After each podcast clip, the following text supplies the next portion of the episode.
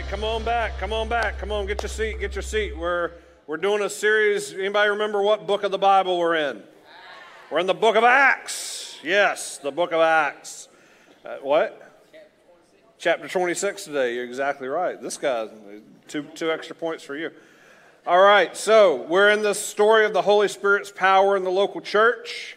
It's not just individual Holy Spirit power, it's power for the entire church. We've been talking about this uh, for, for, a, for a while. And there's a statement that we say during this series. It's kind of the theme of the book of Acts for the church. It's this The Holy Spirit is doing something in you that will live beyond you. Say it with me. The Holy Spirit is doing something in you that will live beyond you. Now replace the word you with the word us. The Holy Spirit is doing something in us that will live beyond us. Do you believe that? Do you really believe that God's Holy Spirit is doing something in you that's going to outlive you, that's going to last longer than you? Every, every funeral service we do for a faithful church member, we are reminded not only by the people who come together and remember and celebrate that person, but by the life that that person lives. The Holy Spirit is doing something in you that lives beyond you. And everybody plays a role in the story of the church. Everybody plays a role. The question I want you to ask every time we're reading through the book of Acts is where, where, what's my role? What characters in the story do I gravitate towards? Do I look like? Do I aspire to be like? Because we're going to remember the promise out of that first chapter of the book of Acts. It's, uh, Jesus said this to the disciples but you will receive power. Say power. You will receive power when the Holy Spirit has come upon you. And you will be my witnesses in Jerusalem, Judea, Samaria, to the ends of the earth. Last Sunday night, we had a worship night here, and we prayed over people and laid hands on people who were saying, Yes, God, give me that power. Because you know what? You need something supernatural in your life if you're going to walk through this society and this world in this time. If you're going to walk through it with sanity, if you're going to walk through it with the love of Jesus, there's something I've realized without the power of Holy Spirit, I'm not very kind, especially on the road. You too, huh? We need the power of God's Holy Spirit because the fruits of God's Spirit become evident as He works in us love, joy, patience, kindness, goodness, self control. All these things work within us. And if you've been coming on Wednesday nights, uh, you know we have prayer at 5.30 and we have the, the bible study at 6.30 i get into the nitty gritty of stuff and i just turn on my uh, great nerd um, personality more so than you see here today and uh, we just get into the meat and the, end of the stuff we don't have time to get into on Sunday mornings. Today we're in Acts chapter 26. Here's the story The Apostle Paul has been um, arrested and is in custody, and the, the Jewish Sanhedrin, his own people, are, have been plotting to kill him. The Romans have him in custody, and they're trying to figure out what to do with him and he just seems to be in this place of limbo. And in Acts chapter 26, uh, we have Paul not only before Festus, this governor, but we have Paul before Agrippa, the king. And that fulfills a prophecy back in the book of Luke where Jesus said to his disciples, in the end times there will be wars and rumors of wars and earthquakes and all these things. But before all that happens, you, my disciple, you'll stand before kings and governors. So it's literally happening here in Acts 26. The prophecy is coming. And Paul's been in custody for two years. And he has made his appeal to Caesar because the, one group's trying to kill him, one group just won't make a decision. And in making his appeal to Caesar as a good Jewish man, as a, as a rabbi, as somebody who has been in the Jewish faith his whole life, he is not only a Roman citizen, but he is a follower of, of Yahweh. He's a follower of Jesus. He believes that Christianity came from the Jews. He stands there, he's like, you know what? I appeal to Caesar. And so that immediately places him as an outcast among the Jews. And here in chapter 26, we've got Herod Agrippa and we've got Festus the governor. Great name, Festus. Great name. The next cat that you own should probably be given away, but if you ever buy a dog, should name him Festus. Thank you. Paul is making his defense. And you know what Paul's defense? Some of you are like, I like cats. Well, God's going to save your soul. Paul is standing before them and he's giving his defense. And his defense is more like a persuasive statement. And this is the longest monologue that we have recorded in the book of Acts of, of Paul's. Longer than any sermon, longer than any other defense. And he is telling the story of how he came to know Jesus. Before the king, before the governor, before this entire huge parade of people. If you read the text, there was this parade of people, important people in the kingdom centurions and consuls and, and, and tribunes. They, they come in and they're all there, and Paul's led in last in chains. They all thought that they were there to make a decision or to give Festus some kind of advice. But it turns into a gospel presentation with the most powerful people that was in Caesarea. And what happens is that they start questioning him. And we get to verse 25, and it reads this way But Paul stood his ground. With all respect, Festus, your honor, I'm not crazy. See, Festus had just heard Paul talk about the resurrection of the dead, this dead man, Jesus, who Paul thinks is alive. It literally says that. He's, he's, he's, he's consumed with this dead man Jesus that he thinks is alive. And Festus, the governor, laughs and says, Paul, you're crazy.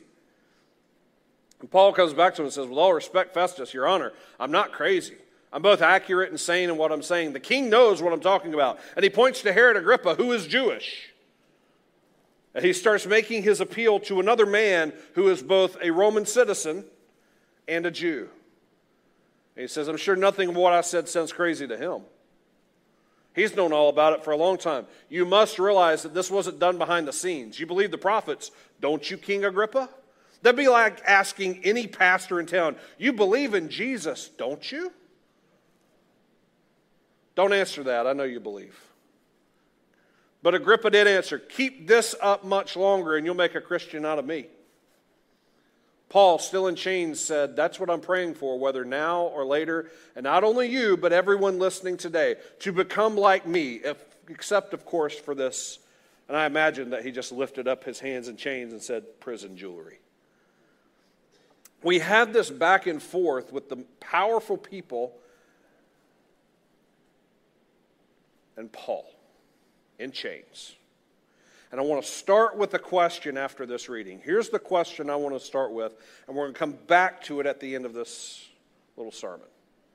If you're a follower of Jesus, if you claim to be a follower of Jesus, if you're not a follower of Jesus, just sit back and watch us wrestle with this question.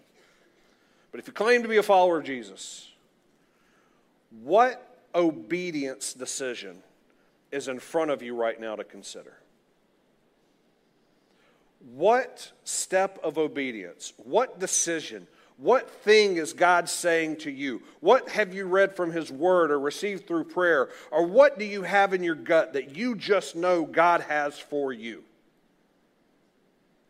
What is it that you're facing right now? Because there's going to come a time, and some of you are in the middle of this time right now. You may not be in chains with prison jewelry, but you'll stand before God and before somebody, and you'll tell a story of what you did.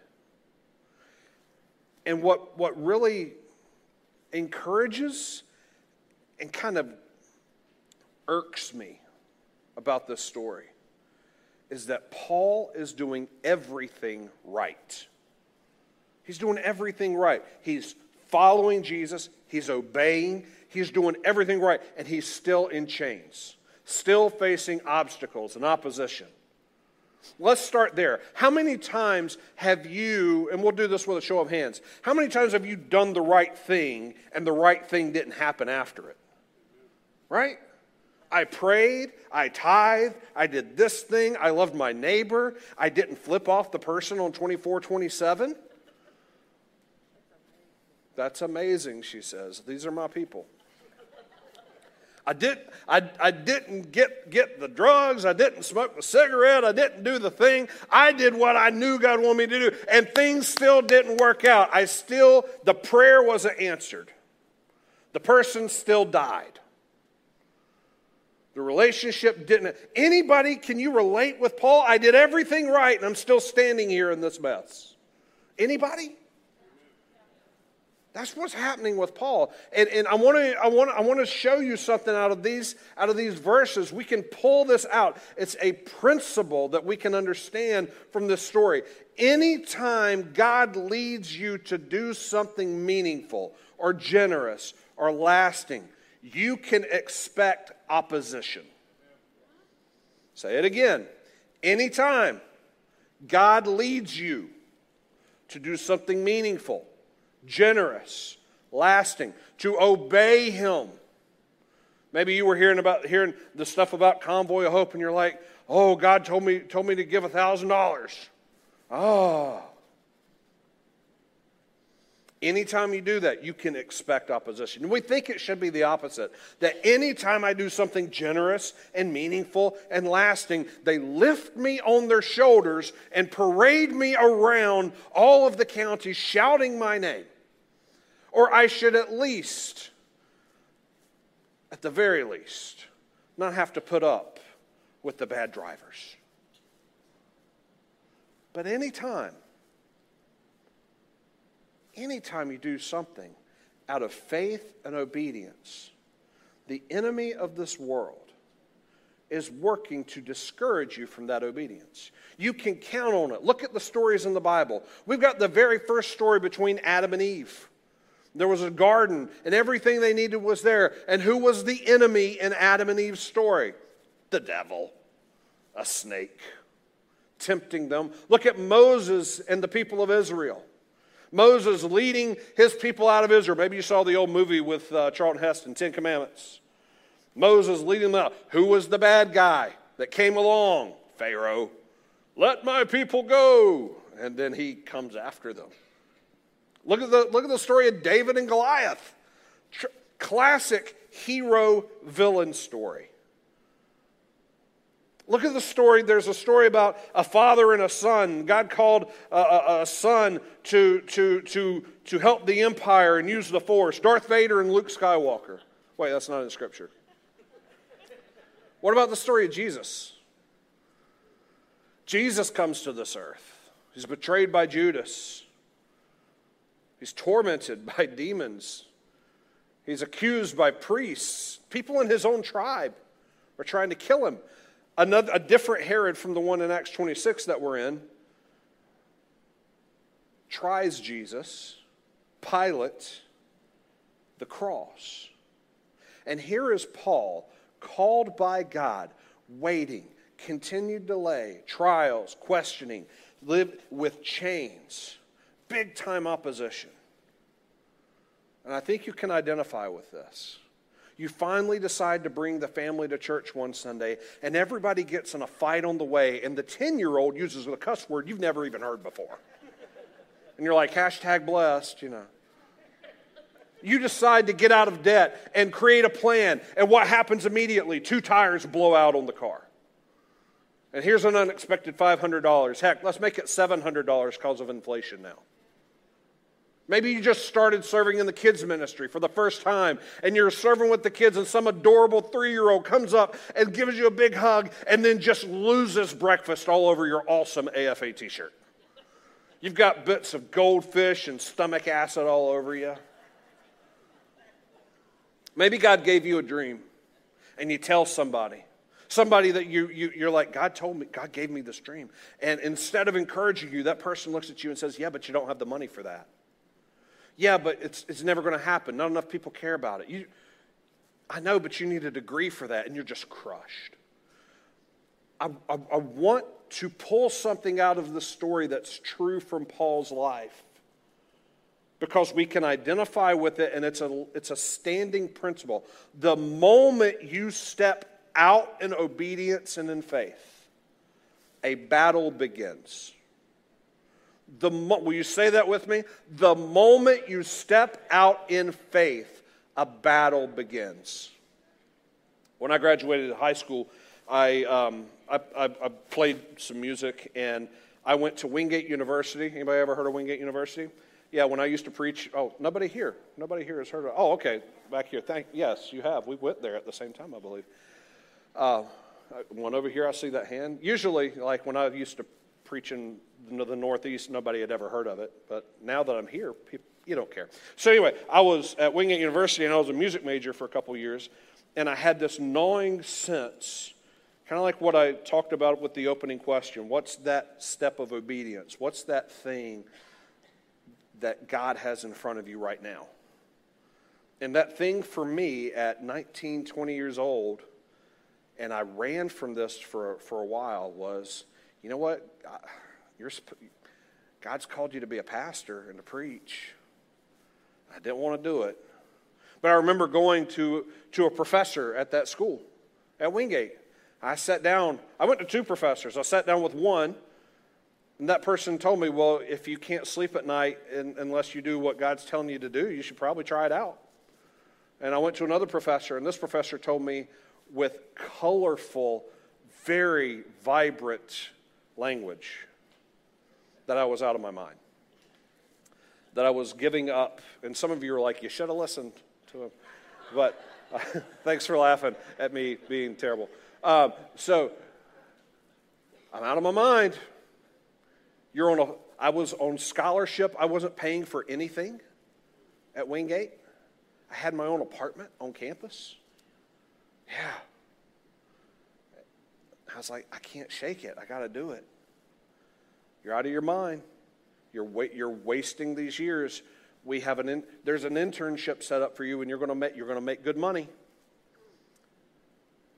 And you know what? I, I think if I'd have been older at the time, I may not have done it, but I transferred and I went to seminary. You know what happened that summer? That summer, the grants that were paying for my scholarship went away. And I don't know that I would have been able to afford that degree program without that help. And for me, that was just God confirming that, hey, I see you. You know what? The devil doesn't bother with people who aren't a threat. Don't be surprised when you step out in faith and you face opposition. If you're walking and following Jesus at any level, entry level, the long term plan,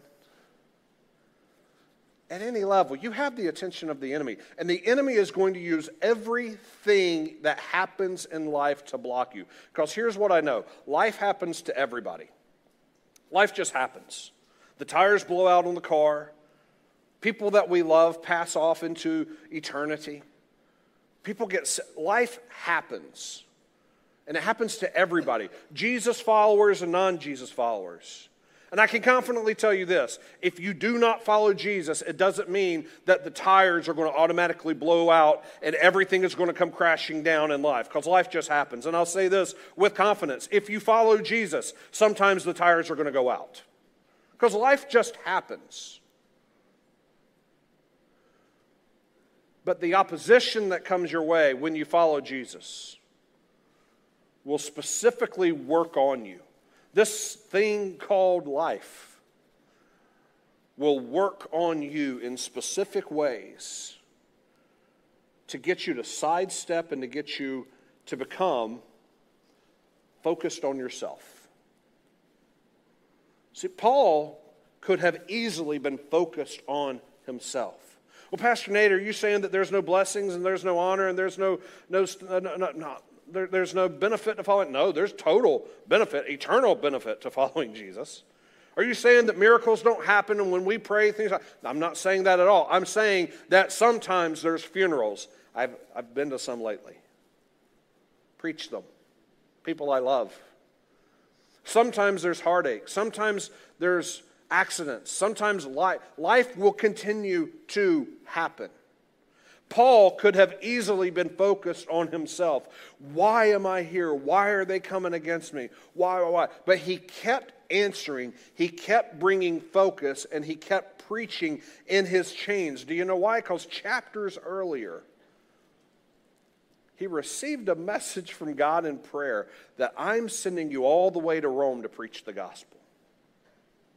And instead of seeing his chains as something that was holding him back from preaching the gospel, he saw them as jewelry and as tickets to be in front of some of the most powerful people to preach the gospel of Jesus. I hear people, good, well meaning Christians, say things like, well, they won't let me pray at my job. They won't let me pray at school. They won't let. Who is holding you back from prayer? Nobody. You can pray anywhere. Nobody can stop you from praying. Now, it's kind of weird to go around just declaring prayer openly in front of people who may not know or care about the faith that you are so passionate about. And yes, there are laws in our lands that keep us from shoving our faith on other people against their will. But you know what? If you're in chains, you can preach the gospel of Jesus to an audience that stands in front of you, whether that be the cellmates or the king and the governor. If you're, if you're in an office and you have a cancer patient with you, you can sit there and pray for them the whole time before God without ever letting them know that you're praying. You know why? Because your prayers aren't about you. Your prayers are about what God is doing in you through you. And if your name has to be on it, you probably aren't ready to wear some chains. Is that too real? Paul could have easily be focused on himself. And he says things like this in this chapter If you decide to kill me for believing that Christ raised from the dead, I'm ready. Paul faced his haters, people who hated him because he was Jewish, because he was a preacher, because he talked about Jesus. And maybe you faced haters. How did Paul do it? He did it with confidence, with boldness, with clarity, and with, with an incredible intelligence. And you can't stand up to the haters and the oppressors like that if you don't have something within you that is going to live far beyond you. If you always have to be the main character in the story, the main character in the story is always the gospel of Jesus. And the Holy Spirit inside Paul was louder in that moment than his own insecurities. And that's a principle we can live by. The Holy Spirit can be louder in you than the opposition that is all around you. You know what?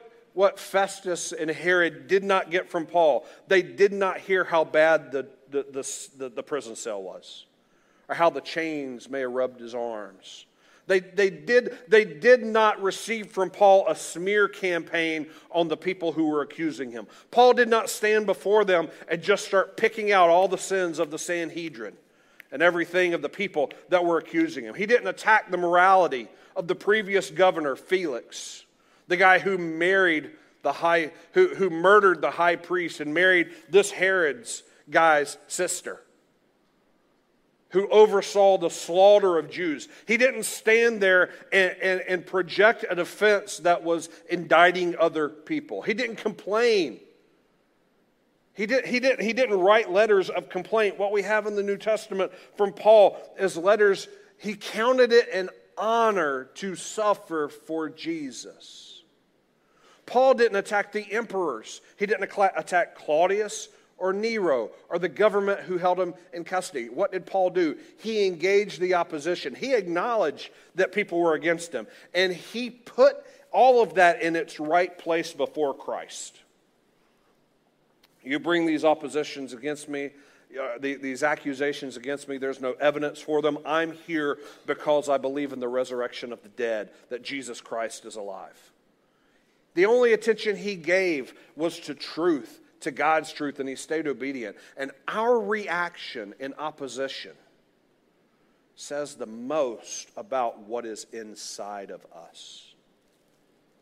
How you react and conduct yourself in opposition and suffering. It says a lot about what's inside. If our purpose in life is inspired by the Holy Spirit, and we believe as Christians that it is, right? Thank you. Y'all, we believe that the Holy Spirit has a purpose for our lives, right? Okay, just check it. Our lives are going to share what's inside of us when we're squeezed. Are we sharing gospel in the midst of opposition and suffering? Or are we focused on what everything that's, that's going wrong? If our reactions are to attack, to belittle, to demean, and you're like, I don't attack, I don't belittle, I don't demean, how many videos of the opposition are you sharing with people? You know the videos. Those YouTube videos that any Joe Blow on the face of the planet could make about any particular thing. I'm not talking about funny TikToks. Keep sharing those. I'm talking about the ones that are making fun of a specific people group. If our reactions are to attack or belittle or demean, if we come out more excited about a boycott or a man made campaign, the sins of other people, or our own, if we, if we focus on our own liberty and our own values, guess what? At that point, we are acknowledging and giving our energy and our attention to the haters, the naysayers, the critics, and the doubt. How do you respond to critics? With a bunch of boos and hand wringing? How do you know Paul wasn't responding to his critics that way?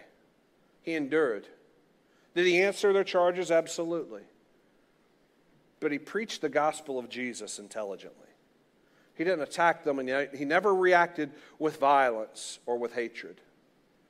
And when he was attacked, when he was criticized, when he was, when he was accused of preaching blasphemy and of incite, falsely accused of inciting riots, and when they attacked his character and they criticized him, he didn't let the criticism get to his heart. And he also didn't let the praise from those in the church for him go to his head. Before this whole thing happened, he is meeting with people and they love him and they're comforting him and they're telling him everything that's going on. And he, he, he did not let that praise. Remember, one guy named Agabus, prophet, he basically said, This is what's going to happen. You're going to, you're going to be arrested. This is, I'm warning you, I'm warning you, I'm warning you. And he knew what God had called him to do. He didn't let that praise get to his head. He didn't let the criticism of the Sanhedrin get to his heart. Paul didn't answer to the critics, he answered to God. Paul didn't answer to the naysayers, he answered to Jesus, to the gospel of Jesus. Instead of engaging culture and engaging everything around him at their level, he appeals and turns to a higher power constantly. And that's a word for us. Instead of engaging at the lower human level, can I encourage you to, to engage at a heavenly level with your life? Do not get caught up in the entropy, the swirling negativity that makes it all about me. Because you don't answer to those critics. You don't answer to those haters. You don't answer to those naysayers. You answer to God. And this God and His Holy Spirit is always more powerful than what's happening at the lower level. And as cliche as it may sound, the more time you spend on your knees directly in prayer correlates directly to the strength you have when it comes to the opposition in your life. The greater the opposition against you, the greater the opportunity for God to fight for you. Nehemiah says it this way Don't be afraid of them. Remember the Lord who is great and awesome. Fight for your families, your sons, your daughters, your wives your homes. The greater the opposition against you, the greater the opportunity for God to fight for you. Remember the Lord and keep fighting. You made a decision and you made a commitment to pay off that debt. Keep fighting. You made, a, you made a decision to work on your marriage. Keep fighting. You made a decision to go to meetings and break that addiction. Keep fighting. You made a decision to forgive that knucklehead in your family. Keep fighting. Keep fighting and battling for your obedience to God. Pray as if, you, you may have heard this before. Pray as if everything depends on God and work like everything depends on you. You ever heard that? I've heard it several times. I've preached it, I've used it. I'm at, I'm at a different place in life now where I look at that and I'm a little disturbed by it. I like the first part pray as if everything depends on God. But this part of work like everything depends on me. I take issue with that. Now, I'm, I'm, not, I'm not advocating laziness, okay? I understand the intent behind that. Work hard, grit, don't be lazy. Yes, amen, I'm with you. But, but work as if everything depends on me. You know what? I'm going to overwork myself into an early grave. And that is not the promise that I receive from God about this life. You know what He promised? He promised an abundant life, a life filled with His goodness and His hope and His mercy. It doesn't mean that I don't work. That's, that's not what I'm talking about. I'm saying pray as if everything depends on God. Work like the, how, like the power of God's Holy Spirit is actually in you. That power is in you. That power is in you. If you aren't ready for opposition for your obedience to God, then you're not ready to be used by God. The greater the opposition against you, the greater for the opportunity for God to fight for you. And I go back to the question that I had at the very beginning of this thing, and, and our, our worship team can come on up. Because we're going to say some prayers here in just a minute. I go back to my opening question What is in front of you right now when it comes to obeying God? Take, take a minute and think about that. Some of you, you can immediately just go there and you know, man, God's been saying this to me for years.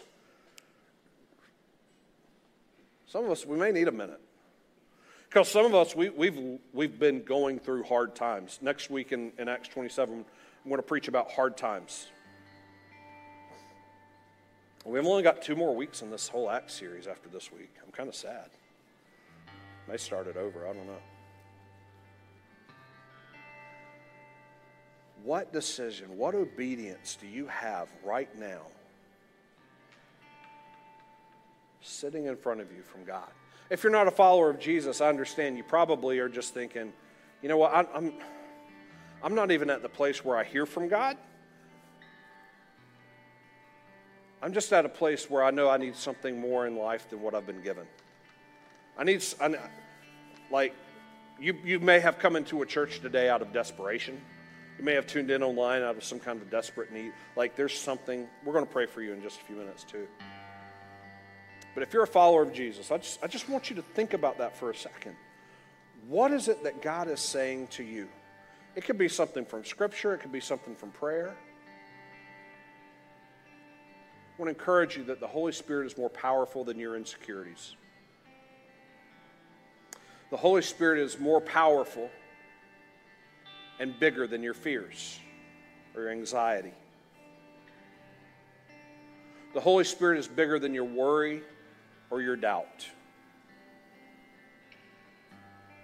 I also want to encourage you with this your, your, your worry, your doubt, your anxiety, your fear, your insecurities. These are not things that, that God is using to condemn you.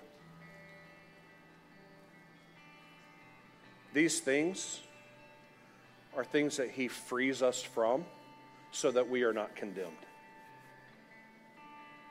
This worry, this anxiety, if you struggle with anxiety, you feel condemned.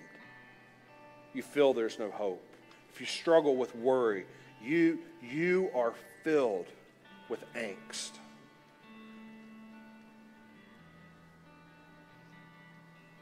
in the middle of the, the great hall before the king and the governor, the apostle stands there and preaches the gospel of Jesus. Fully convinced, fully bought in, fully living out.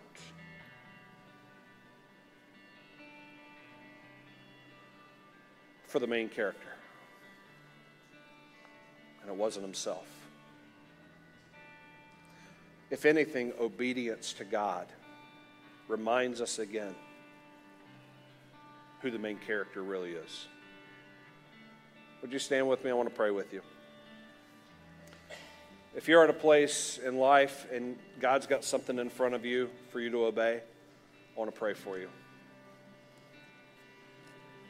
With our heads bowed and our eyes closed, if you could just put your hands out in front of you. If you're saying, Nate, you know what? Yeah, there's an obedient step, and, and yeah. In the name of Jesus, I pray God's power over you. I pray His holiness over you. I pray His peace over you. I don't know what the decision is. I don't know what, what God's saying to you, but what I do know is that if God's saying it, there's freedom and there's blessing and there's peace on the other side of this decision. And will it come with its own problems? Absolutely. But it also comes with the power of His Holy Spirit. It's bigger and more powerful than the problems. So I pray for you that your faith would be increased and that your life would be built more and more on the foundation of His gospel truth. We constantly just stand up from the seat at the table and we give that main seat back to Jesus over and over again. And if you're in this place and you're far from Jesus, and you want to pray a prayer with me and you want to make things right with Jesus, it's more than just saying a prayer, but saying a prayer helps. It's a good start. Maybe you've been away from, maybe you've been close to Jesus before and you're just like, man, I got to make things right. If that's you, with everybody's heads bowed all over the place, we're not trying to single you out, but if you'd say, yeah, Nate, pray for me, just throw your hand up or make eye contact with me. Pray for me, Nate. I need to make things right with Jesus.